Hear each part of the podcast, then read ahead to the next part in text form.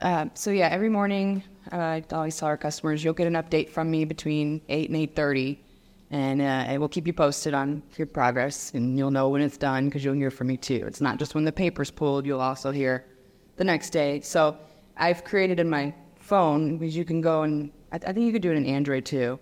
Um, in your settings, you go to keyboard and there's this thing called shortcuts, and you can. Just, I just create them in the notes and then I just copy and put it in there. But I've got it to where like for if I'm doing the grinding that day, I just type grind in my phone and it just immediately expands into a big text. And I can I, a lot of the times you can't just use one thing for every project. Sometimes you have to tweak it a little bit, you know. But I've got it for grind. I type PW for power wash.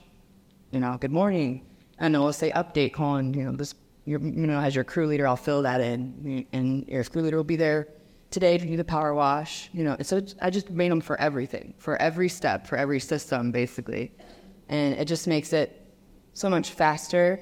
But also, I don't have to think about typing all the details and all that. I can actually just spend time tweaking it for that particular project at that point. You know, so I'm not like reinventing the wheel every morning. It's just easy and quick, and they love it. Like customers really do like it, and I also we we set, we started doing uh, in the text update. I said, well, I can do a group update if you'd like. Is there anybody else that I can include so that they're in the loop in case you're not around or whatnot?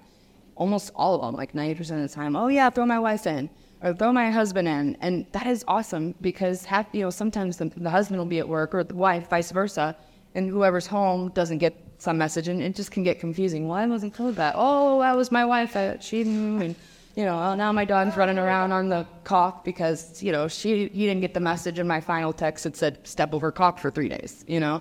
So the wife let the dog out and, you know, so just, I think the customers really like that because you're, you know, it's all about their managing their expectations and setting everybody up for success and just kind of rolling through it. And I mean, last year, I feel like we say this every year, but last year, we, our entire team, it was like just well oiled. Like we were just I mean, we were we were just rocking it, and I'm sure you guys all know how that is too. Everybody's rocking it, you know. But that just that just makes it so much better, so that I can focus on every task instead of typing "Good morning, update."